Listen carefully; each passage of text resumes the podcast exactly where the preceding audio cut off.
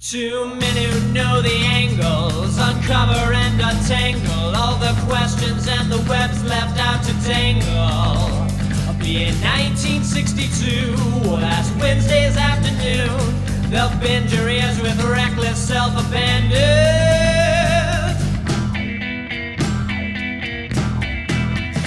The amazing spider talk. The amazing spider talk.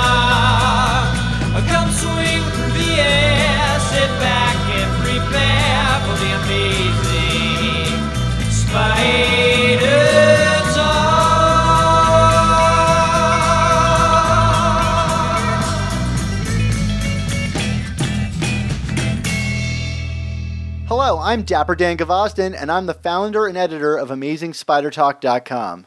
And I'm the mischievous Mark Ginocchio, the founder of the Chasing Amazing blog and author of 100 Things Spider Man fans should know and do before they die. Well, thanks everyone for joining us for a special review roundup episode of the all new Amazing Spider Talk podcast. We hope you enjoyed this podcast and that it provides an intelligent conversation between two fans and collectors as we look at the Spider Man comic universe in a bit of a bigger picture. Yes, Dan, today we're going to be rounding up our Patreon reviews of Amazing Spider Man Volume 5, number 6 and 7, also known as Legacy Numbers 807 and 808, the first stories featuring a creative team between Nick Spencer and Humberto Ramos. We originally recorded these conversations back when these issues were first released for our Patreon audience, so haha, exclusive content. Yes, and on that note, remember this episode wouldn't be possible without support from our wonderful Patreon subscribers, whose patronage allows us to assemble the guests we have on the show and do all of our research. And if you enjoyed the show and you want to help us to continue while getting amazing bonus content like the very reviews you're about to hear, which, like Mark said, were originally released only to our Patreon subscribers, go to our show notes and check out our Patreon page and consider joining our team. So, a special thank you to our new patrons in this episode, starting with Michelle Potter Levi Hunt, and Kevin Brown. Awesome. Well, let's get right to it, Mark. We hope you all at home enjoy our review of Amazing Spider Man Volume 5, Number 6. What's new?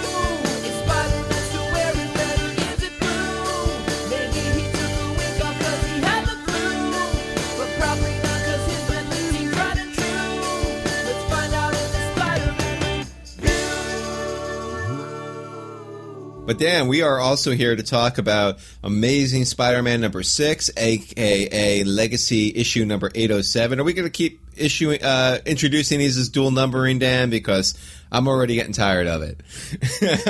that one-off thing is just enough to throw me off every time. I, you know, I always have to double check in my notes. But yeah, it is a little weird. They should just do number ones and then go back to the legacy. I don't know. You know what? It, I'm fine with it. Best of both worlds. We'll address it how we address it, I guess. There we go. anyway, but uh, we are we are continuing with Nick Spencer. However, uh, this is not Ryan Ottley on pencils. It's our old friend Humberto Ramos who's back, and also there's a little little guest art uh, in the middle of the book, which we'll get to in more specifics later. But they're not listed on the front of the book, so um, you know we'll, we'll we'll save that surprise for later, Dan. You know, kind of after this first arc that was um, a little up and down, as we've talked about on the show, Dan. Um, I, I, we, we, I feel like we get. I, I, guess we can't technically call it a standalone because it is a to be continued. But this truly feels as like a very focused, kind of short diversion of a story before we kind of pick back up into our next main arc. And we even get some of those ideas introduced here. But I mean, what we're really dealing with in this issue is is kind of one of the big 800 pound gorillas that's been in the room since uh, this run started, really since the free comic book day went off, which is Peter and Randy Robertson's new roommate, none other than Fred Myers, aka Boomerang. And uh, I feel kind of exploring that relationship paid some fun dividends in this issue, right? Yeah, I think this is one of the more fun issues of Amazing Spider-Man we've gotten in quite a while. I mean, this book has been funny, definitely for the per- first five issues, but I thought this one really took it to another level. Um, and and I I just thought the characters really came to life here. Like everybody was written so wonderfully. I, these are characters I really want to read, and you know, maybe the tone isn't exactly what we expect from a normal Amazing Spider-Man issue. It's more of kind of jokey meta humor and uh, you know, kind of like hijinks with you know B-listers. There's very little Spider-Man actually in this book. I think it's maybe like a panel or two that Spider-Man shows up, but I didn't mind for a minute that there was nobody getting punched. You know, like this this is a world that I just enjoyed spending time with. It's like Nick Spencer writes Boomerang so well. You know, he should really do a book about that character, right? Uh, I mean, but seriously, I mean, it's it's you know, of all the characters in the world to really have a mastery of, and I mean, maybe is it that he truly is it that he writes Boomerang so well, or that you know he reinvented him into this character that is interesting to read about, and and thereby he's just going back to that well. But I feel like that's what really makes this issue sing is it's it's truly a throwback. Uh, I mean, and we get one even in the most literal of ways to Superior Foes to Spider-Man. That just you know it would be as if Superior Foes had a little more Spider-Man slash Peter Parker in it, uh, which is kind of what this issue was. And you know, Dan, we've been no. Um, we have not been shy about the fact that Superior Foes, I mean, it's still probably one of my favorite books of the last 10 years, I'd say. And this is why. It's just, it's just kind of dry and funny and weird and you know like it was a book about severed heads and um, you know victor von doom quoting titanic and um, we didn't quite get anything that off the charts but um, you know certainly trivia contests and a bar of supervillains and some other random things throughout this issue. I mean, it's it's it's kind of captured that essence, right? Well, you know, I have a question uh, just about that, Mark. You know, like we're going to get into specifics with this this issue, but you know, this does really rely on kind of a, a certain amount of knowledge, I would say, of a couple of books. I mean, we get this kind of recap that goes over Secret Empire and Boomerang's role in that, which I had kind of forgotten about a little bit. But a lot of this is kind of built around Superior Foes, which famously did not sell particularly well. Um, and was you know beloved by you know a, a small group of people that re- actually read it. You know, for me, reading this issue, I was like, this is what I wanted issue two of this book to be, whether I knew it or not, because it Right. followed up on I think one of the threads that was the most interesting. Do you suspect that they didn't go right into this because it is a bit more of a niche story than perhaps the kind of more bombastic, larger than life one that we uh, got in the first arc? I definitely agree with that. I mean, you know, I, I, I find it. I mean, there are two things that you said there that are interesting in terms of things that we revisited here. I mean, the first being, like you said, Secret Empire. And full disclosure, per Dan's urging, I finally read the Secret Empire miniseries and really enjoyed it, despite the fact that I know that it was controversial to many people. Um, I finally read it after kind of not that I was not interested, I just didn't get around to it, and then like heard some of the the noise around it, and I avoided it. Um, but you know, enough time has passed. I just decided to dive in and really liked it. I, I, I did find it interesting and kind of telling that Spencer didn't immediately go back to that well, and I don't know if it was mainly because he just didn't feel like dealing with the Secret Empire drama again, or he just was like, you know what, let me let me just not go to that immediately because that's what everyone is just associating me with right now, and I don't want to just be the Secret Empire guy. So, I mean, the, we we get that here, and then, like you said, superior foes. It, it, it still amazes me that um, that book just was not popular because I love it so much and you love it so much. When I talk about it, like I'll talk about it with Spider-Man people, and then like as I'm talking about it, I realize, oh wow, they didn't read this book, and then, and it kind of kills me because I'm like, how could you have not read this book? It was such a great book, and and like yeah, like this is I would have loved to see this early, but you're right. Like to to go to this well so early could have like completely derailed Amazing Spider-Man because like it came off this like mega popular run under Dan Slott where it was one of the be- Marvel's best-selling books and to like immediately go to a new writer who then started to like you know reference a story that sold about 15,000 copies a month it, it would have been weird right Yeah, absolutely. So we'll revisit all that in a second and the details of that. Let's go to the beginning of the story where we get another one of these kind of like uh, like mini vignette like you know stories about some larger threat that's coming down the pike for Spider-Man. And most particularly, we get this story with the Vulture, who seems to be kind of going after a guy who has re- like stolen from him, who was like a former, I guess, like employee of his.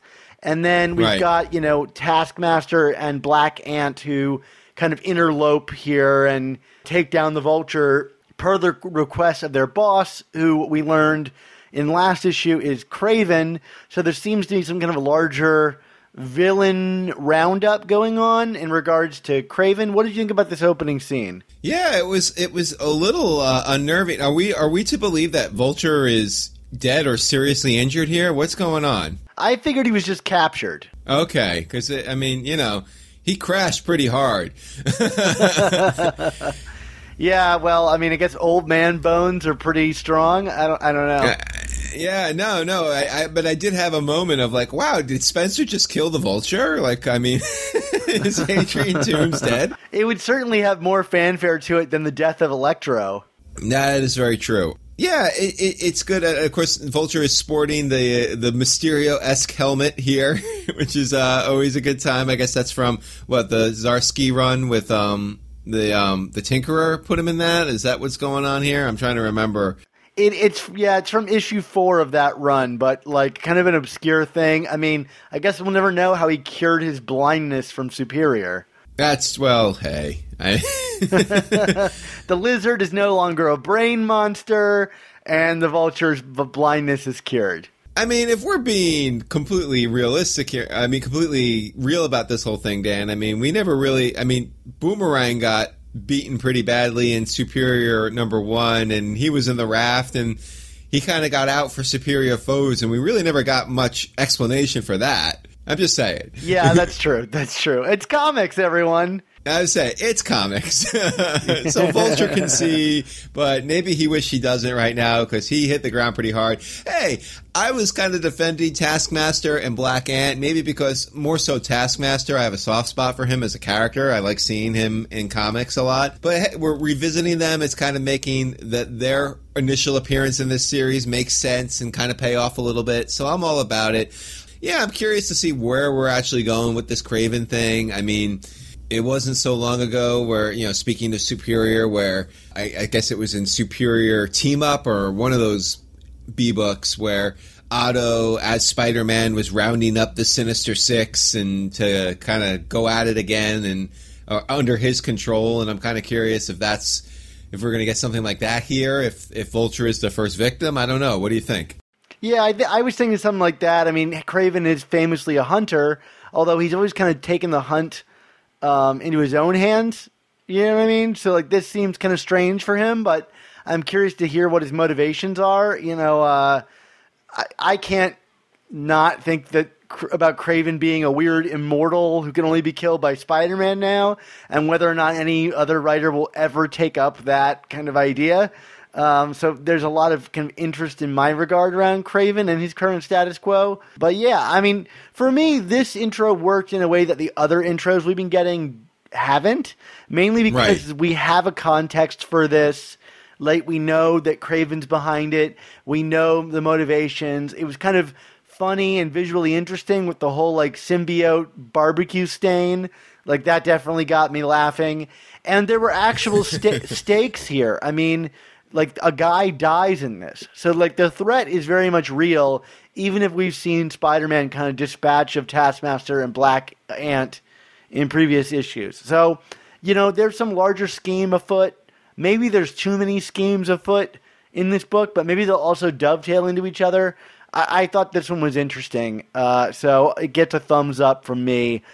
Although it's a lot of pages to spend on this, we spent four pages on this. Although again, it's like you know, it's also to to kind of play off of Kraven's character. We you know when we're dealing with Adrian Toomes, it's bigger. It's a bigger game here.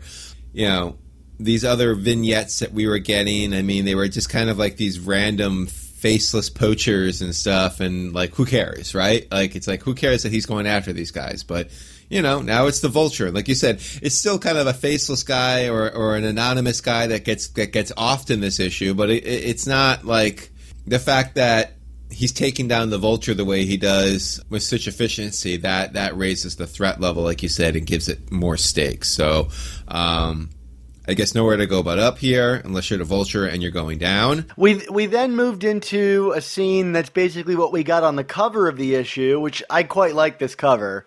I thought it was a lot of fun.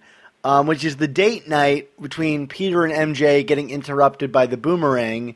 And, you know, I feel like a broken record here, Mark, but I'm bored with this MJ relationship already. Yeah, I mean, I feel like it's it's the monkey's paw, Dan. I mean, people wanted it back. This is what you're getting. Just be careful what you wish for, right? Yeah, I mean, Peter's making out with MJ, which fine, you know, but if that wasn't the only character beat that we ever got between the two of them, I mean, I get it. When you've just recently fallen in love, it tends to be a bit of a carnal affair. But like, I want this character to come back in an interesting way, involved with the plot. She's kind of quickly pushed out here, um, and just kind of serves as kind of like a sounding board.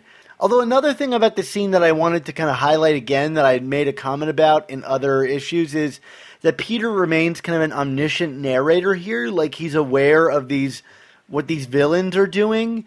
Like here he comments that you know he should probably not be kissing MJ and should be dealing with these other bad guys and what's going on with them. And I f- continue to find this very strange from like a writing perspective. Like are are we to literally think that Peter knows about this stuff? I I, I assume not. Yeah, I, I, I, don't think I took it as literally as you might have. I mean, I, I, I think it was more just kind of the idea that he knows there's always something going on that he needs to be addressing, and and obviously that's less a concern for him when he is not uh, romantically intertwined with somebody and he's just feeling the usual pangs of guilt about that. I don't I don't think he specifically knew what was going on pages before we saw him making out. Is he reading this comic too? There you go. I mean, later in the issue might confirm that he is reading the comic. I that's true. um, because I don't even think I remember that many details about my life, my own life. But anyway, um, yeah, I, I, I, see what you're saying. I mean, it, it, the way it's written makes him appear omniscient, but I I I just giving I guess I don't want to say benefit of the doubt, but like I'm I'm viewing it more through the traditional lens of Peter just kind of always being aware of the fact that if it's not Kraven and Taskmaster and Black Ant, it's something else, you know, and, and, and he just knows there's something else going on, but but he's just gonna feel bad about it because he's doing something that may not be the best use of his power in terms of responsibility. So that's all. That's totally fair. I think that's a fair reading. But yeah, Fred Myers, man, very creepy. like, like this is what we got now. He's just sitting there staring at people making out, and my God, terrifying. I loved every line that he said in this book. I mean, Spencer obviously really gets the character, and like you said early, probably because he reinvented him. Like this is might as well be Spencer's creation, just with the boomerang like motif. Yeah, and, and and even then, it's not well. Not immediately. It, it it doesn't necessarily have to read like Superior Foes reads for the character still to be great. Like I still feel like, in its own weird way, there is something more mainstream about this version of Boomerang in Amazing Spider-Man versus Boomerang and Superior Foes. Like I, I, I you know, and and you know, we, we were getting this recap on all the Secret Empire stuff, and and even after reading the the mini, it, that all escaped me greatly until I reread this, and I was like, oh, that's that's right, I guess. You know, I, he's truly Nick's baby, I guess. That he's in this other book. I also kind of like that they they kind of finally just in some summary reminded everyone during Secret Empire that Spider-Man was like in Europe at the time. Like I think you and I were talking a little bit about that recently. It just it needed to be said again because it's like, oh yeah, that's right. Whenever when Hydra took over America, oh wait, no, Peter was in Europe, so he did not. yeah, yeah. Plus, we get uh, you know like a bit of a longer recap on like why Peter isn't just flat out arresting him straight away. You know, like Fred Myers as the Boomerang was forgiven for all of his crimes, and even the Kingpin isn't going after him. So that's a bit of information we didn't have before, which kind of goes a long way to like making you feel a little bit better about what Peter is doing by living with this guy and not turning him in right away. Yeah, absolutely. But then, you know, from this kind of creepy little reestablishment and, and, and recap scene, we, we talked a lot, especially the first issue of this reboot, about surprises in comics and how hard it is to surprise people. And, and I mean, I don't know if this surprise in Amazing Spider Man number six is on the level of Peter and MJ reconciling, but just in terms of like, as a fan, legitimate, like, surprises that I've had reading comics. I mean, few surpass just just how taken aback in a good way I was by seeing the return of Steve Lieber here for a few pages to just totally get at uh, just recreate the superior foes motif, showing the gang back together. I mean, it was just perfect. I, I, I like like reading these reading this whole thing was, again reminded me of this series that I still don't realize people didn't read except for like nuts like us, and it just pains me, Dan. It pains me. yeah, I loved seeing them back again. It was kind of spoiled for me online, but still, it was you know just seeing the pencils in the book was enough of a a thrill. I love that in the teaser for the next issue, they they tease that the team might be coming back again, but they won't tell us. So you know, I expect to see the this style reappear and. Uh, I couldn't be more thrilled about it. Uh, I love these characters, and I love Spe- uh, you know Nick Spencer and Steve Lieber's interpretations of them. So we're truly getting kind of like the best world here in, in that regard, and it immediately like you know tonally just took me right back to that series. Like it felt like missing pages from that book. Even though the book still kind of confuses us with some of its characterization, i.e., Shocker. right? Yeah, I mean, I mean, like there was the big thing with Shocker being a coward, which I don't think. I think even our first review of the first issue of that book, I flagged that as something that kind of bugged me that he was suddenly had this kind of cowardice placed upon him, which by the end of the series I was like totally okay with. But the other thing now that it's like th- that series seems really canon, having it appear here in this book because. I don't know if you remember, but that series ended with Fred Myers, you know, telling Peter in a bar about all these stories, and like there was the implication that he might have been lying about a lot of it, and that it could have all been made up, and none of it could Right. happen. And now they make direct reference to it as happening. So like Superior Foes is now canon, whether or not that means the Shocker is the head of the Maggia uh, or, or not. Um, I mean, I certainly hope so. But like, here's like now you get to questions like Shocker was made into a person of color in uh, Superior Foes, but he has never been that in uh, you know the comics before. Like even as you know shortly ago as Spider Island, you know he's a white guy when he tears his mask off when he's turning into a spider. You know, uh, like that doesn't bother me, but I've, I, I've rarely experienced that within the pages of a comic that a character like has their skin color changed um, without kind of acknowledging it. right. Well, maybe it's just like a Nick Fury Jr. situation. It's like a different dude now. Yeah, exactly. well, you know, we, we, we, well, I, no, I can't even say because of the movie, because Superior Foes was before the movie, so I don't know. I got nothing. yeah, I, I don't know. It's just curious to me. You know, uh, what, maybe they didn't even notice that the change happened. Like, how often do you see the Shocker without his mask on? That's true. But I was just gonna say it, it- again. It's it was just a surprise, and like as I'm reading it, I'm, I'm almost not believing it initially. Like, oh my goodness, like is this Lieber? Like, did they get Lieber back for this? And, and it was just it was just a great great way to integrate that and and to kind of give that series the tip of the hat that it needed. You know? Yeah, and we find out that Boomerang seems to have this secret plan that's well known amongst the foes that he's going to bring down Spider-Man once and for all, which we get also mentioned too with the Kingpin later in this issue when he's in the bathroom talking to the Kingpin. He seems to want to sell him some kind of information while also kind of keeping his name clean. Mark, I don't think that he's trying to sell Spider-Man's secret identity. To me, that seems like a little too obvious and not something that Fred Myers seems to know based on the direction where this series goes. Do you have any idea about like what you think the boomerang might have to sell to the kingpin? I'm gonna wager it's something kind of silly and stupid. so no, I'm not gonna guess because I don't think it's anything as tangible as what you're like something like an identity or something, you know? Yeah, I think you're probably right. I mean, we'll, we're going to find out, I'm guessing, in the next few issues as this boomerang thing continues. But I mean, it definitely uh, like sent red flags up to me. Like, okay, are we going to elevate the boomerang a step further? Is he going to really have some real juicy details that could compromise Spider-Man in some way? That would be interesting to me. If you know, are we are we watching Boomerang slowly progress to an A-lister in Spider-Man's uh, uh, villain ro- roster?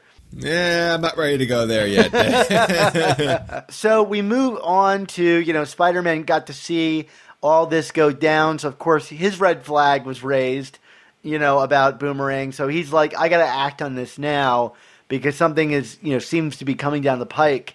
So he kind of is complaining to Randy and uh, you know Fred kind of overhears it, and they're talking, and Fred discovers that Peter is a foremost expert on Spider-Man because of you know something that I think rarely gets mentioned in this in this series is uh, Amazing Spider-Man 304's revelation that Peter has written a book called Webs. Mark, what is Webs? Well, Webs, of course, it's it's from the Todd McFarlane, David Michelinie run. It, it was uh, Peter Peter's photojournalistic book about his time with Spider-Man. Uh, you know, Peter took the book on tour. I mean, this was like, oh god, about six issues worth of story. I would say at some point in the uh, late '80s, early '90s, and um, yeah, we kind of forget about the fact that Peter wrote a book. you know, also like one of the like the many times I feel like the character like unnecessarily pointed out the relationship between Peter Parker and Spider-Man. Like, you know, do you necessarily want to like bring it to everyone's attention, like to villains and stuff like that? Like, oh yeah, this guy takes a lot of pictures of this guy. That's a little strange, right? right. This book would not. This whole issue would not fit in the Steve Ditko run of Spider-Man, where he's constantly fretting about like doing anything pro Spider Man might tip people off to that he's Spider Man. Like in this book, right. he literally walks into a bar full of his enemies as a pretty well known like media figure that had Spider Man as his bodyguard, and then aces a you know a quiz on on Spider Man. I mean, talk about drawing attention to yourself. Uh, you know, this is like just fully moving past Peter being worried about people thinking that he's Spider Man. You know, in, in some regard. Yeah, absolutely. But um, in the meantime, it definitely seems like you know when we interviewed Nick Spencer for our 200th episode, Dan, he talked about how he basically like sat down with all of the issues of Spider-Man and just crashed through them. It certainly sounds like he's trying to. Uh, to I don't want to say name drop, but show off a little bit about all of his deep cuts, right? I mean, is this is this a good thing you think for the book? I mean, we used to kind of be of two minds of it when Dan Slott was working in these obscure references. I mean, now I feel like these issues are just getting jam packed with them. Yeah, it's an interesting question. I'd be curious to see what the average person reading this that doesn't know about all this stuff feels. I mean, in some ways, I feel like it draws people to podcasts like ours to kind of you know do those little like you know editor's notes, which I've been doing on Twitter. You know, I, but I actually think that these are okay because the story's not really based around them. Like if you have an right. understanding that Peter took photos of Spider-Man, which just about everybody does, you get the idea. Like of course he knows Spider-Man really well and he's publicly knows Spider-Man really well. Like I don't think that it's ever gone into an era where it's like so obscure that it's detracting from what the story is. It's kind of you know, expecting readers to do the thing that most readers do when they read comics, or if you're a longtime person reading comics, which is like if you don't know it, you just kind of accept it and move and move on. You know, it, so long as it doesn't draw from some real relative obscurity, like if you were to bring back Spidercide, say, you know, and make him the main villain of some major arc or something like that. Like uh, to me, these are kind of innocuous, and they're kind of saying if you want to learn more, go look this up. Um, but otherwise, you know, like you get the gist of it. Absolutely. Well, Dan, do we want to talk about the bar scene? Yeah, let's go straight to the bar scene. So, you know, obviously, uh, the next step of this is that Fred Myers, aka Boomerang, dresses up as Boomerang and takes his new roommate Peter Parker to the bar with no name, which is a bar populated with obscure D-list villains having drinks. Um, it first started um, in Captain America, the issues with the Scourge, the like Justice is Served story arc, um, and it was in Ohio of all places before this bar kind of relocated to Manhattan um, in various different locations. How many times has this place been bombed out? I can't say. um, there's like at least a half dozen issues of Amazing Spider-Man where this bar is kind of like intruded upon, aka destroyed by various people. There was that one villain that kind of like ran it for a little while. What was his name? Like the the the better, the gambler, the Oh man, you're you're testing me now. I don't know. I mean, didn't it get wrecked in uh, Venom Inc. or am I confusing that? maybe there was definitely that like final issue f- issues of like brand new day where like all of the villains in that bar kind of ran amok after spider-man Right. yeah it's it's reappeared i think during the brand new day era is when it would kind of really integrated itself into spider-man lore Again, it was just a, it, a totally fun random scene, uh, complete with with a trivia night. this one like when i read this trivia night i was like is this for just mark and i like like it felt like a real like uh like it was handing us like the keys for a second there like let's see how obscure your knowledge gets and you know that interview we did with nick spencer where he said he did you know he's been quizzed by people that come up to him because they heard that he reread all the issues to me that seems to have like kind of directly inspired this moment Yeah, I, I, I mean, yeah, I mean, we, we even got Spider Mobile. I, I mean, like there was stuff they were doing in there as it's like unraveling. I'm like, wait, what was that? I'm like- it was catching me. It was it was going so deep. It was catching me off guard. And normally I'm like, you know. Pretty on par when it comes to this kind of stuff, but it was intimidating in a lot of ways. Like, holy crap, they they like there is a mastery of of of minutia here that I didn't think was possible. you mean you didn't immediately know professor vasquez with the erskine papers Yeah, no, I didn't. I'm sorry. that Spectacular Spider-Man three or uh, number ten for anybody Oh, that uh, is keeping up. That's the one with the white tiger. Yeah, Look at this guy. you know. So speaking of you know Spider-Man trivia, you know we actually uh, uh, have a new sponsor for our show uh, this week. So let, we're going to go to commercial break, and we'll, we'll be right back.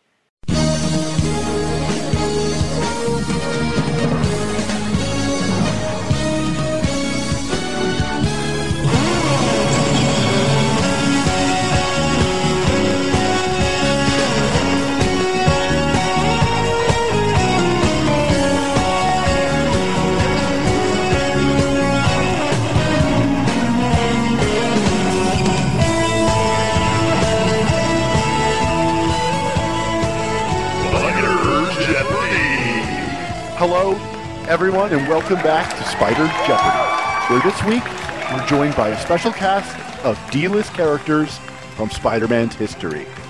Remember, this week they're all competing for a chance to own a piece of Spider-Man history. Yes, the winner will be taking home the machine that Barker the dog was building during Paul Jenkins' run and will be tipped off to the secret identity behind the Menace of Facade. Two mysteries finally brought to a close for one of these D-list characters. Let's see how they're doing in the game. First up, we've got Carrion, who isn't looking particularly hot right now. I'm not talking about his score. Carrion, you're looking ill. Is everything okay? I cannot be harmed. I am beyond death, beyond pain. Pain is for the living, and I am Carrion, the unliving clone of Miles Warren. All right. I always thought you were a genetic virus, but who knows? Either way, you've got negative 300 spider bucks, and you're in last place. Let's move on. Next up is our special guest, the Lonesome Pinkus, coming in second with a negative 110 spider bucks. Lonesome, how the heck did you find yourself here amongst this company? Yeah! Hello all you cowboys and gal ladies and owl hoots and things that are watching at home. Just you know this. I'm always sure to mind my P's and Q's, but listen, young fella, accidents will happen.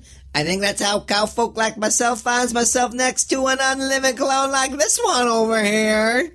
Pestilence, death, carrion. How about a little song from the prairie, maybe, to calm you all down? I'm gonna have to cut you off there, lonesome. Afraid to step into a room and find what isn't there. Afraid to touch some lonely thing left. All right, now I, I, I'm- I'm a little reluctant to reintroduce our current reigning champion, and equally skeptical of the person who booked him for our show. Please welcome back the reanimated Nazi skeleton made entirely of bees, Swarm. Achtung! Yes, it is I, Swarm, here to go step all over my pitiful competition. Some sort of festering virus of a man, and other ones named Carrion.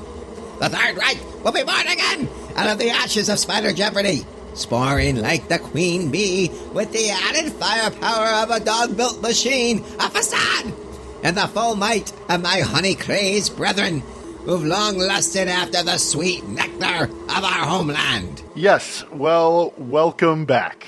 Since you are in the lead with 200 spider bucks, you can choose the category. The Hive has consulted and we choose Daily Bugle headlines for 400. Not sure why we included this category, but here's your clue Spider Man, threat or menace? Yes, Swarm with the buzzer. What is fake news? I am the winner! The Third Reich will rise again! Amazing Spider Talk was over! They cannot get rid of Swarm! I'm coming for you, Amazing Spider Talk! You have not seen the last of me! Thank you for joining us for Spider Jeopardy. Now back to your regularly scheduled program.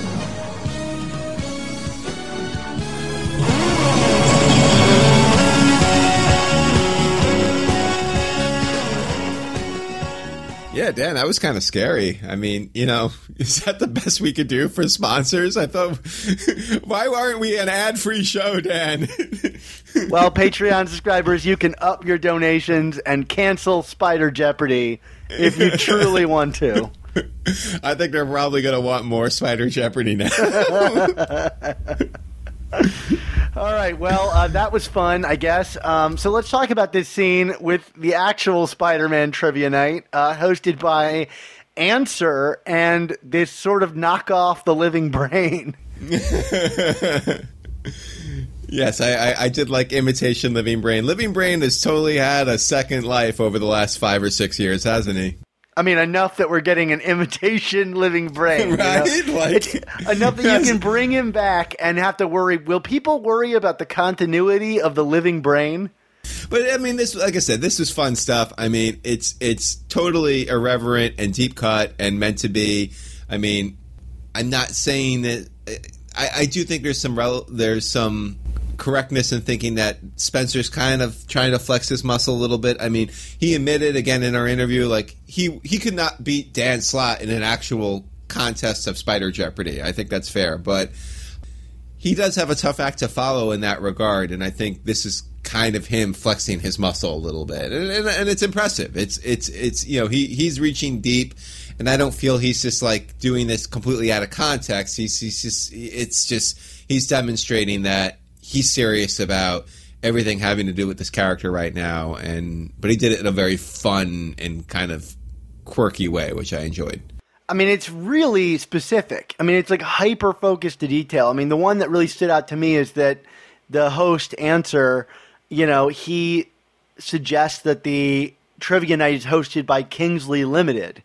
And like the reason that that's so crazy is that it was all the way back in Superior Spider-Man 26 that Kingsley gave a just random stranger the costume for the answer because that character had kind of like I guess lost his corporeal form if if you will. And so this is just a guy in a Kingsley costume, right? So that he says that is acknowledging that this is both a knockoff version of the Living Brain and Answer.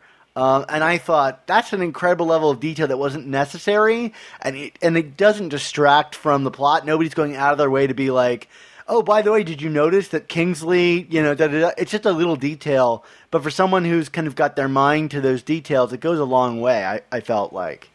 Meanwhile, like, what's your what's your take on Peter's kind of turn in this ish in this situation here? Because in one breath, you know, we were saying earlier, the the Steve Ditko, you know, early Spider-Man fan in me is like, oh, there's no way in hell Peter would ever expose himself and like toe the line so dangerously about his his knowledge of all things Spider-Man. And yet, at the same token, the character seems to be experiencing like this legitimate moment of joy and it's like a release for this character to be able to do this and kind of be rewarded as such for it and celebrated that you kind of like feel for him in a weird way, right?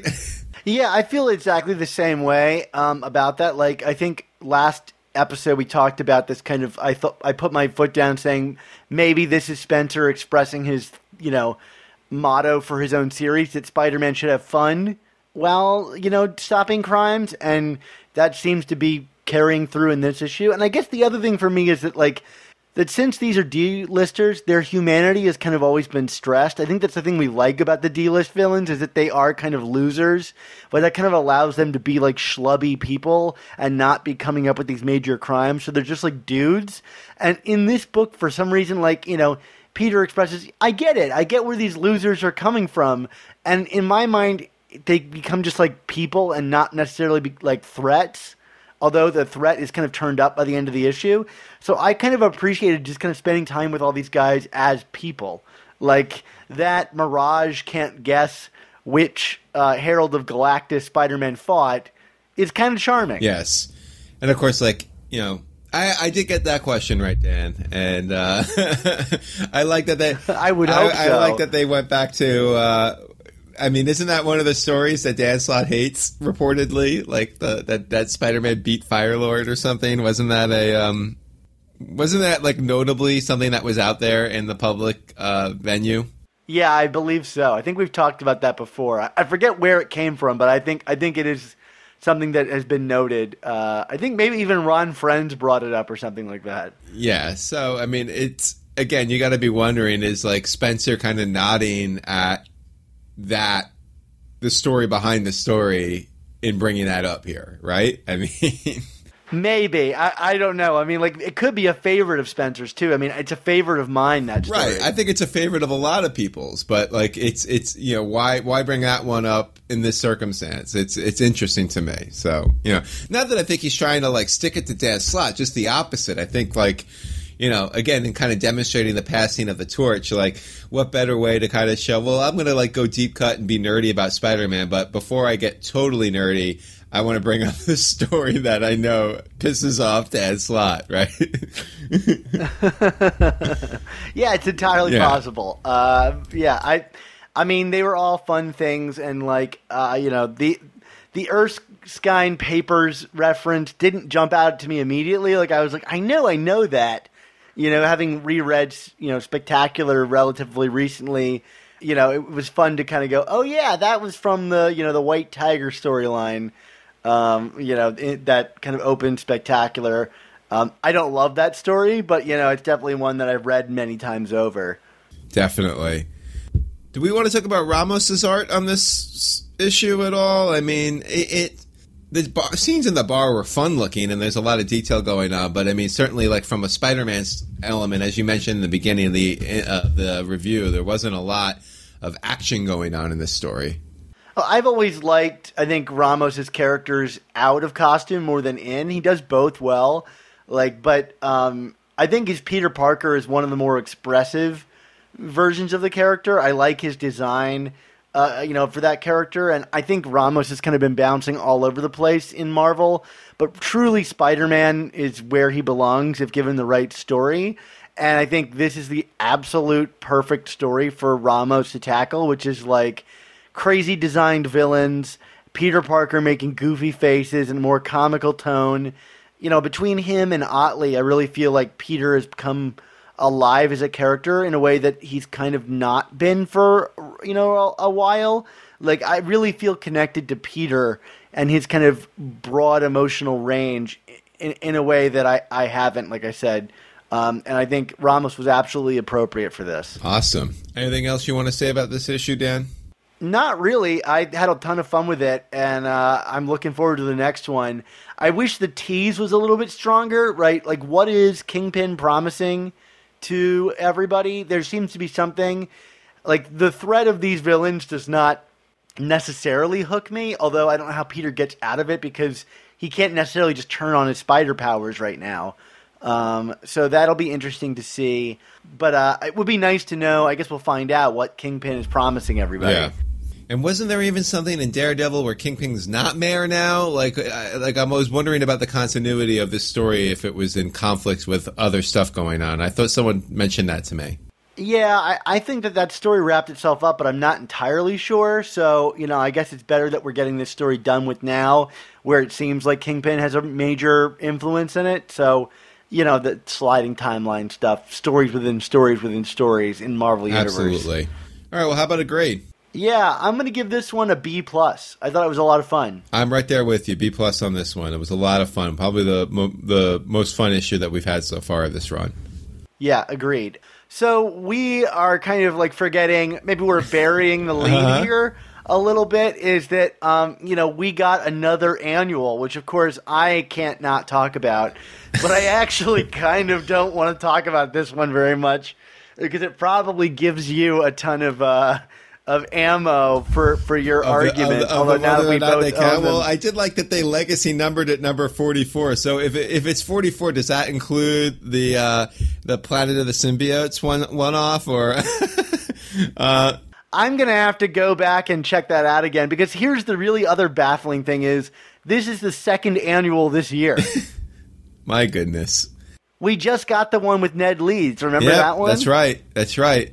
That was just a few months ago. So like it's a new volume, so we got a new number one annual, which is I think like the third number one annual in a row. Right. Um, which is also strange. But again, it's not even annual now. It's like biannual.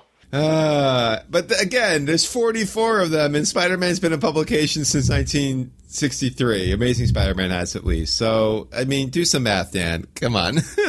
Look, I, I'm crying foul on this Yeah. one. I, I, like, I, I'll be honest. Like, regardless of the story, I'm crying foul on how annuals are being handled. So, Mark, I don't know. Can I just say this out of, out of the bat? You know, this is Saladin Ahmed doing the writing, and I loved his Black Bolt book. It won an Eisner. It's great. If you haven't read it, go read it. It's like 18 issues of awesomeness. But to me, this seems clearly like an inventory story or a tryout book for him on Spider-Man characters before he was handed Miles Morales. Like, why else will we get this kind of timeless Spider-Man story? Maybe to tie in with Venom was the kind of thought, but it seems very like nobody needed this issue necessarily. Yeah, I mean, again, I mean, it's like you said. There's a Venom movie. It's the 30th anniversary of um, of Venom, right? Am I? Uh, yes, yeah, because 1988. But really wasn't a Venom story. It was a symbiote story, which. I, Yeah, this is quite random, very inventory-ish, um, and not even necessarily something from the inventory that I felt was a question that needed to be answered, and maybe in some ways created more questions, which is bad. And I think you know exactly what I'm talking about in terms of some of the things that are depicted in this story. You know, but before we get into the nitty gritty of that, I mean, let me just say more briefly, like more generally, like you know, like did we did we really need to know like what is actually happening between like what was it like 253 and 254 uh, in terms of amazing spider-man history i mean like who wants that story dan Somebody did. I mean, I- I've heard a lot of people really enjoyed this, and I don't think it's a bad comic. I just don't know that like there's a story being told here. It feels like it's just information being filled in. Like, what's the arc of this story? I guess it's about the symbiote trying to do good because it was influenced by Spider Man and ultimately feeling betrayed at his hands. But that was all kind of subtext anyway. So, like, I don't know how much they needed it spelled out. And then it's one of those things. It's like my feelings about the Solo movie that came out this year. It's like if you're going to answer these questions that nobody was asking, you better have something really interesting to tell us.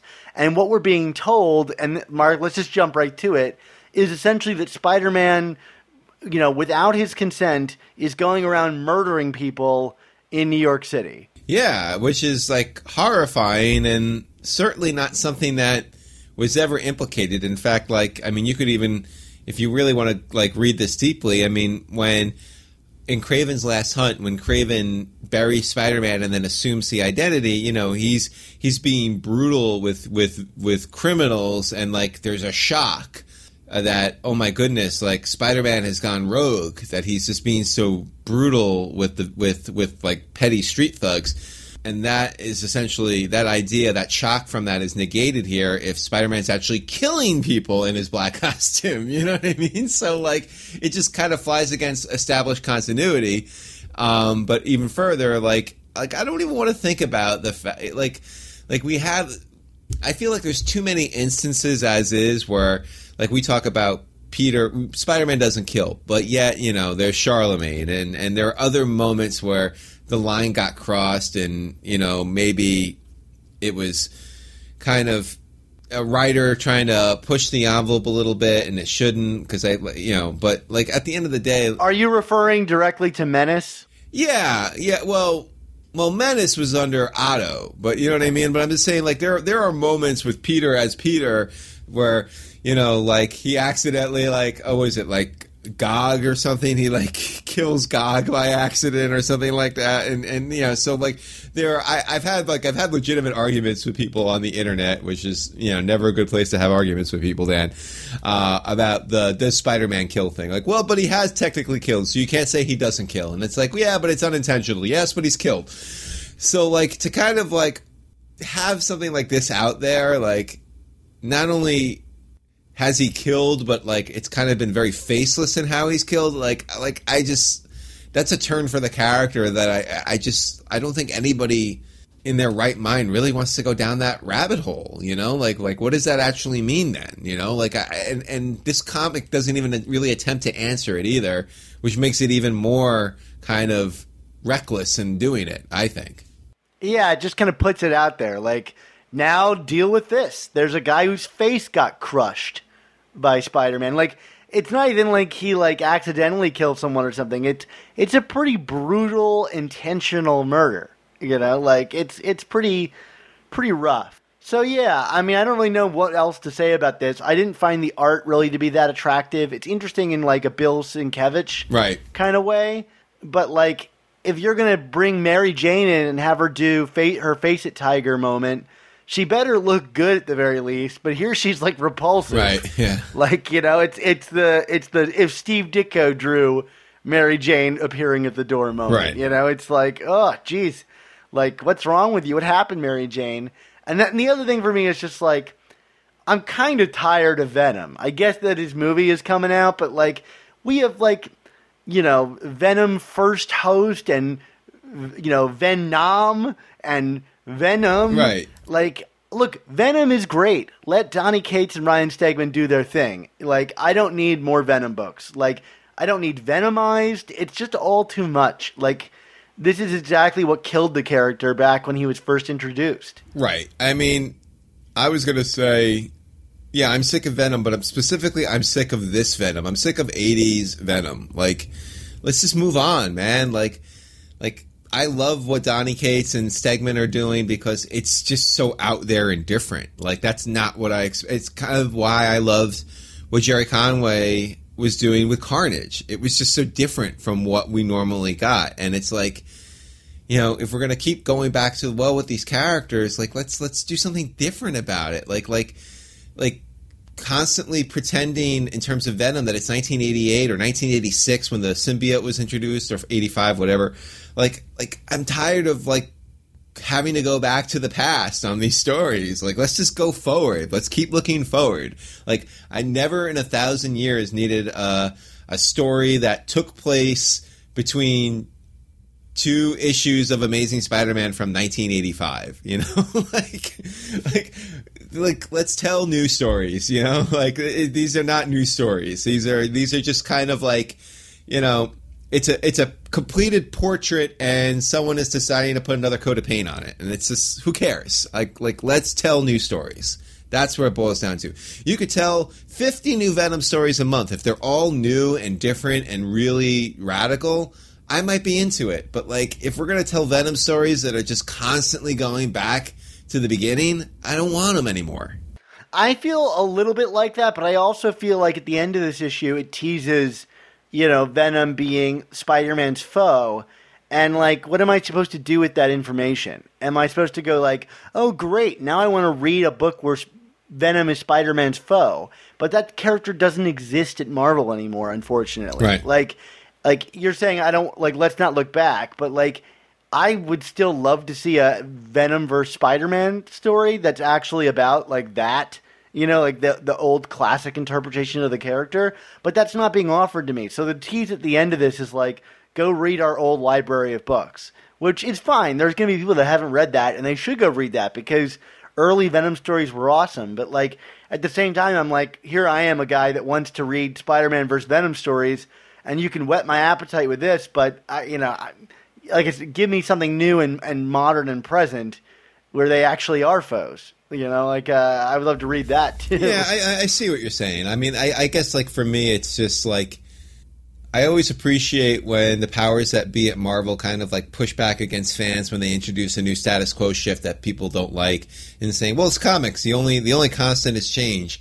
And yet, I feel like with some of these properties that have more of a cult following, they are so resistant to change. it's like, you know, we got to just keep telling the same kinds of Venom stories, you know, like, or we got to just keep going back to to Secret Wars and and and DeFalco Frenz and McFarlane Michelinie when it comes to this stuff, and it's like, like my attitude is like I can go back in time and read those original stories anytime I want. We have so many ways of doing it. Why do you need to like make me pay five dollars to read another version of it? I don't know. I, I just it's frustrating to me.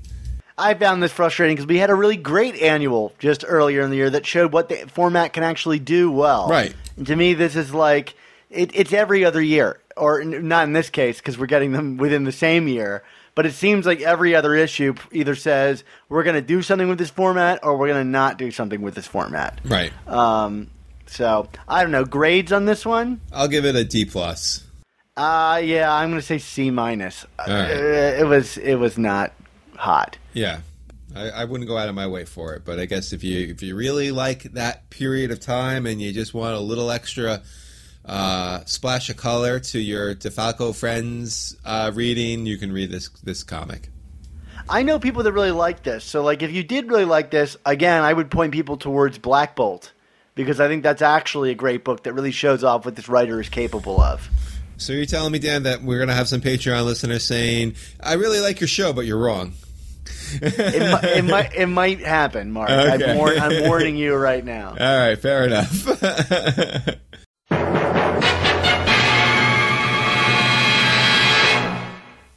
Dan, thanks to our patrons on Patreon, we got that awesome review. But fear not, listeners at home, there's more where that came from.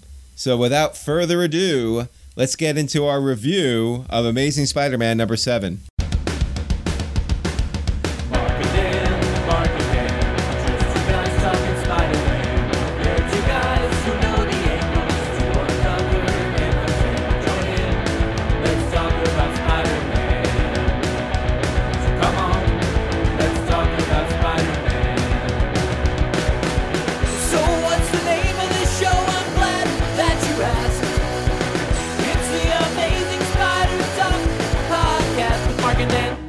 We are here talking Amazing Spider Man number seven, or for all you legacy kids out there, that's Amazing Spider Man number 808. And that's uh, by Nick Spencer and Humberto Ramos on art again. And, and Dan, I mean, it's the, the second part of this fun little side arc involving Spider Man and Boomerang, and, and the fun continues, right? Yeah, this was a lot of fun. I had a great time reading this one. Um, I mean, it's it's not a totally in depth issue, but you know we have some good character moments, and it, there's just a general appreciation here of all things Spider-Man, and it just feels like it just feels right. I don't know how else to put it, but it just feels right. Like this is the last few issues are really kind of cinching that this is the way that this book should have gone post Dan Slott, and I'm I'm very happy that these are the kinds of stories we're getting right now. Yeah, you know, it's it, there's so much sincere, earned, char- you know, character moments in this. You know, it's it's reverential to history, but not a slave to it, and mostly it just really gets Peter and his supporting cast really well. I mean, we've had problems with some characterizations in the past, but here we we basically are adding a character in earnest to the supporting cast in a big way, and that's Boomerang. And he fits right in, and this is what Spider-Man comics should be. I mean, we're not really getting any Spider-Man per se in this issue, but we're getting Peter and supporting cast, and to me, that's what Spider-Man is all about. Yeah, I mean, and, and we're getting some layers of death with uh, good old Fred Myers here. I mean, you know, I, I I gotta admit, I'm reading this issue and I keep like waiting for the rug to be pulled out from underneath me in terms of um, Fred's arc, in terms of his character development, and it seems to be kind of sincere. Like, like you know, he's not necessarily a hero; he's a schmuck but he's kind of a lovable schmuck, which is what he was in Superior Foes. But like now, it's more closer to the side of good, I guess. I don't know. I mean, how would you how would you define it? Yeah, I agree with that completely. I, I couldn't have put it better myself. It's like you can't trust this guy because he's boomerang. You just inherently cannot trust him. So even at his most sincere, which he seems to be by the end of the issue, right? Like all of his cards have been turned over. He's just kind of a guy looking for a friend, and that's what he's going to get out of Peter, uh, kind of begrudgingly at the very least from Peter. But I can't help but think there's another there's another card to be turned over, and I think at least to me it seems that is in the form of whatever this object is that he stole that the kingpin wants so badly. There's still something dangling out there that we haven't had fully resolved. Absolutely. And you know, we we've certainly seen this character dynamic even recently with Spider-Man, like whether it be Spider-Man Deadpool or or just kind of like this odd couple, but I don't know, Dan. I mean like like I'm I'm the most sold on this one. Like this is a relationship, the Peter Fred Myers. You know, I'm just looking for for a homie kind of a, a relationship. I, I am more into it than like what we've seen. Certainly, I I mean, full disclosure, I dropped Spider-Man Deadpool from Mike list recently because I just couldn't deal with it anymore. It was just so monotonous and stupid, for lack of a better word and this is far more interesting to me because like I feel like this is a character, this being Boomerang, that there's far more interesting places for him to go, and we haven't we haven't seen exactly this yet, and. I, I like the potential there because eh, you know not that I need to see Boomerang be a good guy, but like just that questionable kind of shady character in Peter's life, and Peter kind of you know, despite his base instincts, giving into it in a weird way, you know? yeah, absolutely. Uh, you know, when we first saw the solicits and read the kind of free comic book day issue, and the big twist was that Boomerang was Peter Parker's roommate, I think you and I both wondered is that the big hook to the Nick Spencer run? Is that really going to be enough to kind of like match wits with like a superior Spider Man or any of these other kind of big hooks we've had? And we kind of expressed some doubt, but I'm kind of here to say that actually I think it is. Like, it's really simple, and it's, you know, a, a really compelling character, and at the end of the day, that beats out any kind of big histrionics and, and crazy ideas. I mean, I'm not turning every page in excitement as like I was during Superior Spider-Man, but like to me, like I, I'm sold on like this is you know Nick Spencer's thing, right? Like Boomerang is his thing, and that's what he's bringing, or at least all that Boomerang represents is like compelling, interesting character interactions between Peter and, and other and other people. Yeah, I mean, I think the book is just writing steadier than it did in the in its previous iteration, and and that's there's something to be said about that. I mean, there's there's also, as you mentioned in the beginning, Dan. I mean, like there's just far more like more nuanced focus on Peter vis-a-vis the supporting cast, which we just didn't get uh, earlier. And like, you know, when I always think back to the glory days of this book, like I, I mean, I yeah, I think of Spider-Man in costume fighting the likes of Doc Ock or Rhino or Green Goblin, but then I'm thinking about like scenes in the Daily Bugle or in this apartment or, or you know with MJ or Gwen or Harry and and this Nick Nick Spencer seems to just be going back to those days. There's there's definitely like an old school kind of vibe to it, but but also in kind of keeping up with modern times. I mean, there's there's just a new spin on it in, in, in new relationships. I mean, we can't just keep going back to the well with the same characters. So you know, you bring in a Fred Myers or a Randy or, you know, I'm sure there's going to be more to come, and and it, it's just good to be seeing these sides of these characters again, albeit in an old school way, but like in with with a fresh coat of paint. I think that's the best way to put it. Yeah, for me, a, a kind of like highlight of this kind of attitude was when you know Peter invites uh, Fred to join Randy and him for Upright Citizens Brigade improv classes. And it's like, oh my God, Peter actually has a life, you know, like outside of this where he does things with people. And while I think Dan Slott went out on a real high, you know, his book got, you know, steadily better in the final, you know, dozen or so issues. There was never any hint that Peter was a guy under the Spider Man costume in those issues. Like, it was very much Spider Man and his world and you get a lot of that here, but at the heart of it is this like one long scene between Peter and Fred where they're kind of like putting their emotions out on the table and he's being kind to someone. And I can't think of the last time we had like a scene that took this many pages of just two people kind of talking and being emotionally open with each other. It's been a very long time. Yeah. And as a native New Yorker, let me say I love the Ups, Upright Citizens Brigade reference. I mean, like you said, it's it's it's it's a more subtle detail of someone who I think is paying attention to what would characters who have these kind of emotions, who have these kind of interests, what would they be doing in New York?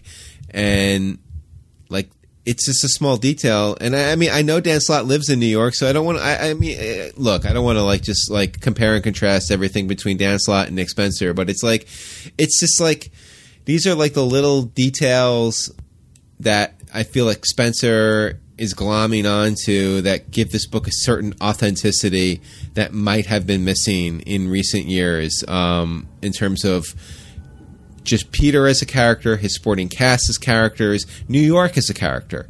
It's just great to see. It's it's it's, it's great to get those kind of references, and maybe if you're not from New York, it went over your head. But like like I said, as someone who's been in this area for his entire life, I was like, oh, that's fun. That's a fun little like nod. I, I enjoy that. you know, like um, it's almost as good as Stegron in the Museum of Natural History in terms of uh, cultural references. yeah, almost as good. Right is the key word. Um, you know, you're you're absolutely right, but uh, not even comparing it to Dan Slott, comparing it to earlier Nick Spencer on this run. I've really enjoyed these past two issues. How they've kind of dropped all the artifice of his first storyline. There's no complicated Peter narrating things the timeline is fairly straightforward. I'm not having to kind of like piece it all together. Who's doing what? There's no long montages. It kind of plays out in real time as much as a comic can play out in real time. Um, for me, like that made the story a lot simpler and more resonant than the last story that we kind of were mixed on. Yeah. Um, because it's just kind of living in these moments, and I I hope that Nick Spencer kind of you know lives in this space a little bit longer because I vastly prefer this writing style than the writing style from the first story. You know, one of the things in this issue, and, and it was kind of the highlight of the last issue of this arc as well, was obviously not only did we get references to Superior Foes of Spider-Man, I mean we actually got a reunion of the Nick Spencer, Steve Lieber creative team for a couple pages, and we got the same here, which I think was kind of hinted was going to be the case. But I guess if we're going to talk about the rug being pulled out from under us, we we did learn in this issue that all these interactions with Boomerang and his old gang of five, uh, Speed Demon and uh, the Beetle and all that, were, were actually it was interactions with LMDs, life model decoys. Was that a little bit of a letdown for you, Dan? I mean, did you feel that was kind of a bad bait and switch? I don't know if it was a bad bait and switch. I mean, it's Boomerang, so a bait and switch probably was in the making, you know.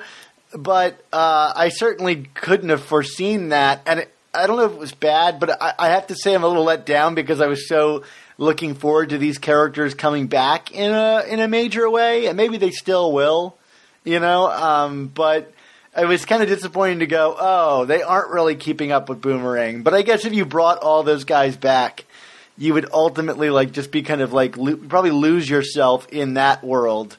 Uh, and that was a very different book, and we should just probably let it be. But you know, a very funny kind of reversal moment with Boomerang crying on the shoulders of Speed Demon. C- kind of wonderful. Um, but then it makes you ask the question, you know, we first asked, did Superior Foes happen because Boomerang was recounting it to Spider Man and he or to Peter Parker, and then here he seems to he's re- recounting, like you know, he's telling another story. You know, like he says they were life model decoys. Can we believe him? Uh, like, like how much can you believe this guy as a narrator? Like, did did any of this actually happen? Like, I, I can't even tell you. Yeah, I mean it's it's totally you know for those of you who have read or seen the movie Fight Club, it's it's that character. I mean, like you just cannot trust that character and the narration at all. I mean, you, you, we don't know. I mean, it's just like I mean, maybe Boomerang is Tyler Durden. I just don't know, Dan, and uh, I think that's kind of the fun of it right now. But um, I will admit, on on the surface, if if we are to believe what we read um, which was that these were life model decoys and not the actual characters. I was kind of like, ah, you know, it was it was kind of sad, like that he's interacting with LMDs and not the real article, the genuine article. But like also like like you said, I mean, Superior Foes has been kind of this weird like. As much as we've loved it, does, does it actually count in terms of of continuity? Because you know, I mean, we even had a reference to Shocker here about having to go take care of his uh, uh, robotic he- head, um, Which is weird for an LMD to say. Yeah, because right. He's got a robotic head. exactly. So, I mean, it's it's just all so out there and bizarre, but you know, it, it, it would have been very comforting to think that that this universe was still kind of continuing and moving forward in some way, and this seems to kind of suggest that it's not uh, in terms of how you know if we were to take it at face value. So I mean, it remains to be seen. We will see, but um, certainly in the interim, it was great to see in the last two issues this little short-term reunion. Uh, I hope it's not the last. So let's talk about like kind of the the main kind of thrust of this issue, which is like Peter and Boomerang fighting their way out of the bar with no name. I mean, there's not really that much that happens. It's kind of a good excuse for a good action scene, and Peter's got to fake knowing how to use a gun right. uh, in some ways. But like uh, one of the things that really struck me about this that I really liked was that it seems to me like Spencer's found the perfect balance between how you do a kind of Spider-Man team up in the pages of a Spider-Man comic, where you don't kind of lose Peter. What I liked about this was Peter was powerless essentially, but he still was kind of the hero of the scenario. He, you know, pretends to be the liar and gets himself out of his own problems rather than kind of relying on someone else to do it. I mean, sure, Boomerang is throwing his sonic boomerangs and ulti- ultimately uses a bomberang. Uh, but you know, it was Peter. He was still given agency, even in this story where he would kind of have to play backseat. Yeah, I mean Peter gets agency, but I mean not for nothing. Boomerang gets a really good hero moment in this comic. I mean whether or not it was actually needed is remains to be seen. But like, again, it, it adds some depth to this character. I mean, it gives you the sense that maybe there is more to it here than just comedic hijinks and, and comic relief. You know, when he kind of pulls Peter away from a possible was it the Scorcher who almost gets him in this one, I think, or um, trying to think which kind of lame ass villain almost got Peter here. It was the Scorcher, and I, I kind of want to talk about that moment because it's one that Spencer has kind of already used, right? In Amazing Spider-Man number five, you've got the reference to Captain Stacy, where Peter dives and saves Spider-Man, you know, from being crushed by the Tri-Sentinel or whatever it was, the blast or whatever it was, Right. And ends up, you know, nearly dying, and he says, "Look out!" Right? That's what Captain Stacy shouts when he's saving that child. And here you've got it again. Uh, Boomerang shouting, look out, and diving in exactly the same way to save Peter. And, you know, maybe it's him reusing a beat, but I don't really feel like a lot of this stuff is by accident. You know, it seems to me like either Spencer's a huge fan of the Captain Stacy death, Amazing Spider Man number 90, or he's setting up some kind of reoccurring thematic motif of people saving each other heroically while shouting "Look out!" Now I don't know where ultimately that's headed, but it does in some way set Boomerang up to be a hero in the same vein as Peter. That Peter did this action and Captain Stacy did this action, and now Boomerang is doing it. At least says that, like deep down, you know, he's he's willing to sacrifice himself, also in a way that Doctor Octopus could not. That's true. And yet, you know, we, we get a great little comedic moment where when he does use the boomerang, where it's kind of like, well, why didn't you just do that in the first place? Well, I really liked the bar. I mean, you know, like it's it's it's such a it's such a fun little character moment of like he he had the trump card the whole time, but he chose not to use it because he still has this affinity towards this otherwise kind of second rate bad place. um, I, I, I, I, I just enjoyed that kind of like back and forth between Fred and Peter there in terms of like, well, you know, couldn't you have just done that in the beginning? Well, no, because he's not. He's not a true hero, Dan. You know, he's still boomerang. Um, I really liked kind of the ultimate payoff of all, all of this is that you know Peter recalls you know everybody's giving me a second chance, you know whether it was in the birth of Spider-Man or Aunt May forgiving him or Mary Jane coming back to him, he feels like he needs to pass on a second chance to someone else, and maybe it's the wrong person to pass it on to. but I'm glad that we're still we're not leaving those stories behind. You know, like those are still things that actively happened, and Spencer realizes that like giving us an issue or two of that is is not really enough. I mean, I'd still like to spend more time on the Mary Jane thing in a, in a meaningful way, but at least it gets a call out here. You know, in, in, some regard. Absolutely. Do we want to talk about the big kingpin and devilish character thing going on here? Uh, How could we not? Like the back half of this comic is all about this. It's a it's it's a significant page count spent on on this moment. Yeah, certainly the most we've gotten of this new, we think, villain that is is interfering uh, in in what seems to be Spider-Man or Peter's life so far. Um, I mean, I don't know. My ultimate takeaway from this interaction between Kingpin and this character was like, I mean, yet again, we're we're really trying to establish this character as a threat. You know, he kind of comes in the way he did in the previous issues, where he's just wreaking havoc and killing people indiscriminately. Um, but the fact that like it basically ends with Kingpin on you know kissing the ring, so to speak, of this character. Uh, you know, Kingpin certainly is not one to submit easily. So, I mean, you could say he's made a deal with this character or whatever, but like the fact of the matter is, like, it's it's a show of dominance that we don't normally see uh, related to the Kingpin. So again, like this character has to have some extreme power, not just physical power, but you know, bigger than physical power. So it, it, it, there there's that going on, but like you know, Dan, I don't I don't want to be a spoiled sport, but like I'm also kind of like starting to get a little impatient with this this subplot because I want to know. I, I I need more now. Like it's like okay, so like he's strong and he's powerful, and there's clear there seems to be some kind of clear connection to the underworld and Mephisto, but what else is going on here? Who is this character? We need more than just what's my name, you know? Yeah, I, I, my big thing is I want him to interact with Peter or Spider Man in some way. You know, like now that we've set up that he's going behind the scenes and he's messing with all of these villains, which is the same thing that Kraven seems to be doing. You know, let's see him do something really personal to Peter. You know, let let's see him make an action. You know that that's going to play off, or let's leave him alone for a little while and come back in like six issues and then deal with it. You know, like let stuff simmer. Let us worry about him.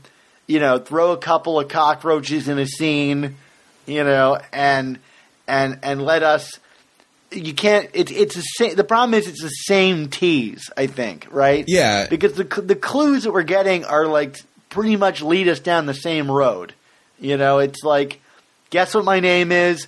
I'm going to say the word devil half a dozen times and uh, we're going to make references to bringing people back from the dead, or outright say that you bring people back from the dead, right. And and setting up that there's some kind of rules system. Yeah, rule, rules and guidelines and deals with it deals with a devil. Although we don't say devil here, but it, there, there is definitely seems to be a, a, a barter and exchange program going on with this character, and and that's all well and good. I mean, Dan. Personally, I just don't see how this is not related to Mephisto in some kind of tangible way. Whether this is Mephisto himself, or a henchman, or or or some kind of new character that's related to Mephisto. I mean, but like, I, I am not.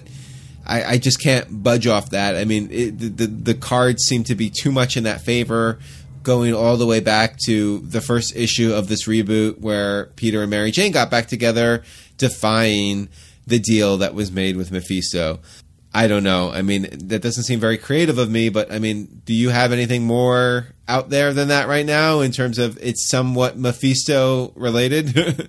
No, I, I kind of want to recant my whole thing about the obviously my very uh, strange guess about the the character being some kind of amalgamation of Peter and MJ's wedding Right. or or marriage. Although I still feel like whatever's happening now is is ultimately connected to the two of them getting back together. Agreed. There, it, I think that's the spark that is starting this thing and making it so personal. Um, and I think we get a couple clues as to that in this issue. Um, and I think the big clues we get are is that this character says, and we need to come up with. Oh, we know what we do have a name for this character. oh yeah, what was that again? I, I, I The, we I asked a bunch of our listeners for uh, a name for this character, and someone said it's like Spider-Man's Hush, and then another person said we should call him Shush. all right, shush, we got it. Shush is the name. All right. Shush is the name. Okay, I like it. I like it. And mum's the word about Shush, okay? and his identity. Right. So Shush says, uh, boy, this is going to be tongue tying. uh, it's been a while. Seems like you only call when you need something to Fisk and his employees. You know, so like that sounds like the devil to me. You know, like if you need something, you call God or Satan, right? I mean, that's how it works out. And it, it's interesting because Fisk warns his employees to get out of the room, which means Fisk has dealt with this guy before and knows just how substantial his power set is. You know, so I mean, I can't really think of anyone that Fisk has dealt with before. Maybe the Hand, in in some regard. Um, Yeah, That would probably be the closest thing to the underworld that like Fisk has ever dealt with, right? Yeah, I, I, I don't I don't remember there being a, a Fisk Mephisto story from Daredevil, but I mean, I have some gaps in Daredevil reading, so I don't want to. I don't want to. But I mean, he certainly has dealt with the hand a bunch, so uh, that would make more sense. Wasn't there a ha- the hand character from um, the Mark Waid Daredevil run that was in some way demonic, that wore Yeah. like a like an orange hood like this? Yeah, I mean, it's different than that, but yeah, I mean, I forget the name of the character, but that was like, I think it was like Daredevil twenty five in the in that Mark Waid, um, Chris Samnee run that he appeared, and he was kind of everything that Daredevil was and worse. You know what I mean? so I mean, it was a great it was a great beat, but um, yeah, I, I it it just remains to be seen. I mean, but but yeah, I, I again, it, it, it if if we're gonna deal if we're gonna take Kingpin history, it would definitely be more hand related than than strict total Mephisto slash underworld related. But I, I I don't think this is. To me, the hand would be a letdown because it's like that. That the hand is not Spider Man. You know what I mean? Like, I mean, eh, the hand has appeared in Spider Man, but like Mephisto, Mephisto makes sense given where we where we're at right now, the twists that we've had in the story recently, and and kind of where we're going with it. Um, it's just exactly what we're related to. I still don't think your theory, Dan, is that off base. Um, I just think maybe how we're ma- how it's manifesting might be not exactly what you said it was, but I I I am not giving up on that idea yet. That Okay. this is like yeah, I, I I like what you came up with, and I, I I'm I'm kind of just waiting this out a bit more. Okay, well then I will hold off a little bit more too. I think the most interesting thing about this whole sequence is that Vanessa Fisk shows up in that one image, and there's the implication that Fisk went to this person at Shush and offered Shush. I just like saying Shush is really what it's coming down to. And seems to have offered Shush all of his power and everything that he had to what seems to be a clear implication to bring Vanessa back from the dead, right? Was that how you read it? Yes, yes. Although didn't we have that? Didn't we have that in um, Dead No More?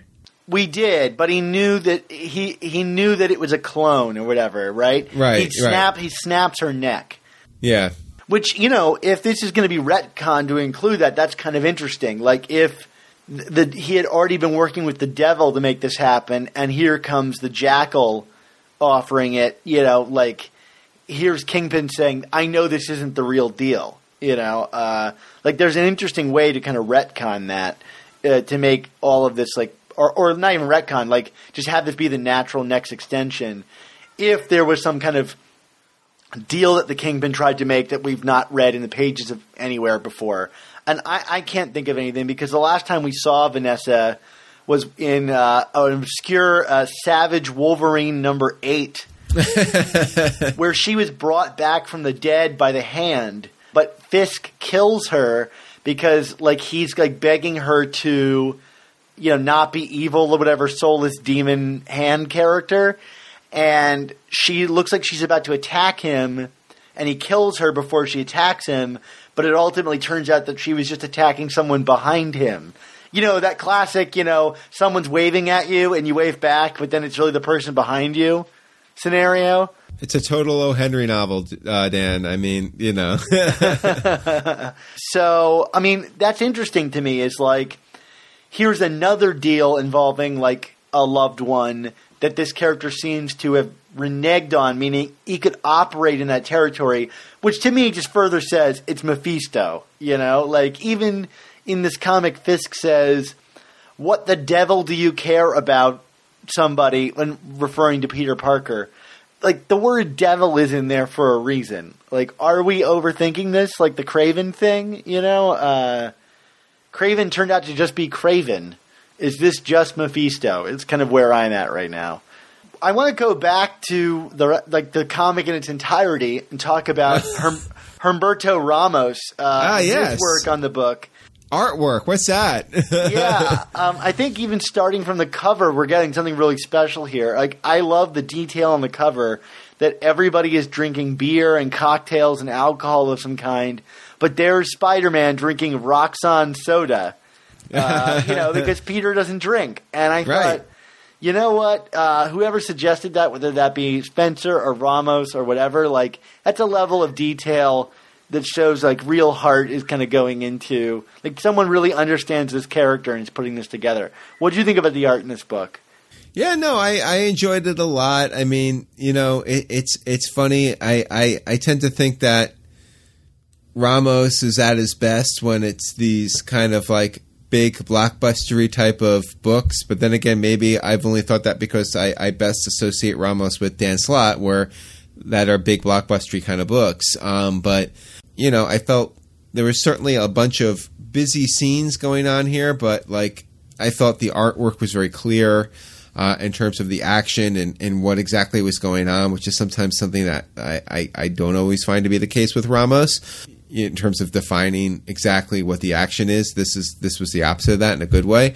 Um, it, it, was strong. I mean, like I, I still want to see more of Ottley. Like I really liked having that kind of definitely fresh look on this book. Uh, and to k- kind of have Ramos here still kind of feels like a weird step back, like we're, we're, we're not ready to move into the future yet. But like this was very enjoyable all the same, and I don't want to take anything away from that. And I think tonally, Ottley and Ramos' stuff is actually quite similar. I mean, they're very different stylists, but they both kind of operate in the same kind of, uh, you know, like uh, like shorthand characterizations. You know, it's not hyper realistic, and and they also kind of love to revel in kind of like the small, detailed grotesqueries of of things. So, like, if this is our, you know, trading on and off art team, you know, I think it'd be nice to get a fresh voice after Ramos has been on the book for so long, but you can't really deny that he's like an A-list Spider-Man artist at this point. point, and I think Ottley is going to quickly cement himself there. And if, if there's a, we're going to maintain a strict tone on this book, and we have to change artists. You could do a lot worse than this pairing. Oh yeah, no, no. no. I again, I'm not taking anything away from it. I, I, I just meant that like, you know, it, it, it was refreshing to see someone just completely different enter the fray for a while. So I, I'm looking forward to getting Ottley back on this book. Um, but like you said, in the interim, you could do a lot worse than getting Ramos on this book. It, it, it matches the tone, and, and, Ramos is classic in terms of Spider-Man right now. And and I feel like this is good. This is very good Ramos work for Spider-Man. I think that also needs to be said. Like this is, you know, this is one. Of, this is some of his better work, and, and um, including stuff out of the costume too, which is always an interesting catch for for Ramos. Yeah, I thought that the staging of the Kingpin scene was really elegant. You know, like what even the final page with him kneeling in the spotlight. You know, uh, I think a lot of these creators are doing really cool things with Shush. You know, they're really allowing him to kind of uh, lean into the more kind of abstract visualizations. You know, like Kingpin's office quickly disappears and we're in this black void.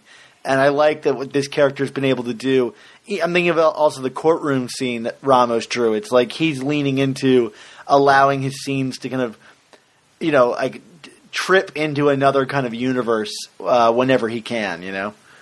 All right. Well, do you want to get to grades? Yeah, sure. I'm going to give this one the same as I did last issue, a B plus. I'm going to give it a B, which is not necessarily a.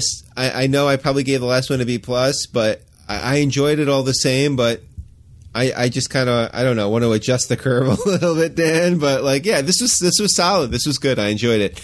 I'm just gonna say B for now because I want to be contrary. And there was no Spider-Man trivia in it. I mean, every issue should have Spider-Man trivia. Or or or swarm trivia, right? Or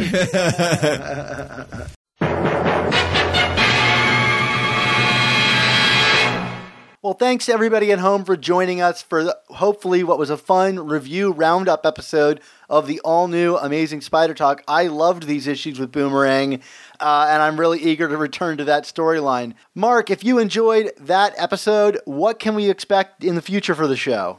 Well, Dan, after uh, much procrastination, we'll be announcing our plans for season three of the all new Amazing Spider Talk and, and a short episode that's going to be coming shortly into your podcast feed. Uh, Dan, you and I cannot wait to get started on this new season, so be sure to keep your ears tuned in and your eyes open for what's to come. Well, clearly we can wait a little bit to do it because we have delayed this, as you said. Although, you know, 2018 really seems like the year for Spider Man. You know, there's just so much going on. We took this break, but really, did we ever take much of a break? Like, between you know, the new movies and all that stuff. There's just so much going on. Yeah, did people even notice that we were gone? Were we even truly gone, Dan? If a tree falls in the podcast forest, did anybody hear it? I don't know. I uh, we'll have to like check Twitter. I guess I don't know. also, uh, for our Patreon subscribers, be sure to check out our Patreon page and your podcast feed this week, where we've already got a special review of the entire Nick Spencer run up through issue ten, and a roundup review of all of our various Spider-Geddon books. Uh, why wait to get caught up in a few months? Because if you just pay $3.99 a month now, the price of a new comic, you'll get access to our exclusive new issue reviews, B book reviews, extended interviews, mailbags, and more. And then for $10 or more enough, you'll get access to some awesome commissioned artwork, this time around from the none other than Steve Lieber. Awesome. And, and and on top of that, go check out our sister podcast, The Untold Talks of Spider-Man, as they go talk about Spider-Man comics that celebrate the holidays. Mark, I think even you did something like this on your blog once. Yes, I, I, I did talk about favorite holiday issues of Spider Man, so I'll have to tune in and see if uh, Matt and Kane are, are, are, are doing me proud, I guess. Yeah. And also, everybody, please check out the amazing Spider Slack community that we've got for you to join where everybody's just talking about Spider Man and comics and life in general. It's a growing community and it's a lot of fun to be a part of, and we want you to join us there. Uh, so, speaking of joining us, Mark, if I wanted to follow you on the internet, where might I do so? Well, uh, beyond hearing my wonderful voice here on this podcast, Dan, you can find uh, my wonderful written voice on uh, Twitter at Chasing ASM blog. And of course, if you want to see my long form voice in action, you can always buy my book, 100 Things Spider Man Fans Should Know and Do Before They Die, wherever books are sold. Hey, it's the holidays. If you haven't gotten it yet, buy yourself a gift or, or buy a friend a gift. I mean, come on, like, just, just buy somebody this book, all right? Buy the book. Buy the book. And if you're really popular, you could buy hundreds of friends gifts. Exactly, or rich. Uh, it's not even that expensive of a book, so you could just buy hundreds of friends even if you're not rich. So, Or you could just send a check to Mark personally. yeah, I mean, I'll take it. I mean, I mean, I mean, after subscribing to our Patreon feed, of course. Yes, absolutely. That's a that's a must. Dan, what about you? Where can we find you? You know, I'm I'm always on Twitter, uh, whether it's getting into fights with people or talking about Spider-Man. I'm kind of there for it. Uh, so that's at Sup Spider Talk. Um, and you know, I kind of do my every time there's a new issue, I break down the issue and do my own version of editor's notes because we haven't really gotten editor's notes in a little while, have we? No, I don't think so. Well, speaking of editorial notes, there's something that never needs to be told what it's a reference to, and that is our motto for the show. Mark, what is the motto? That motto, of course, is with great podcasts must also come the all new amazing Spider Talk.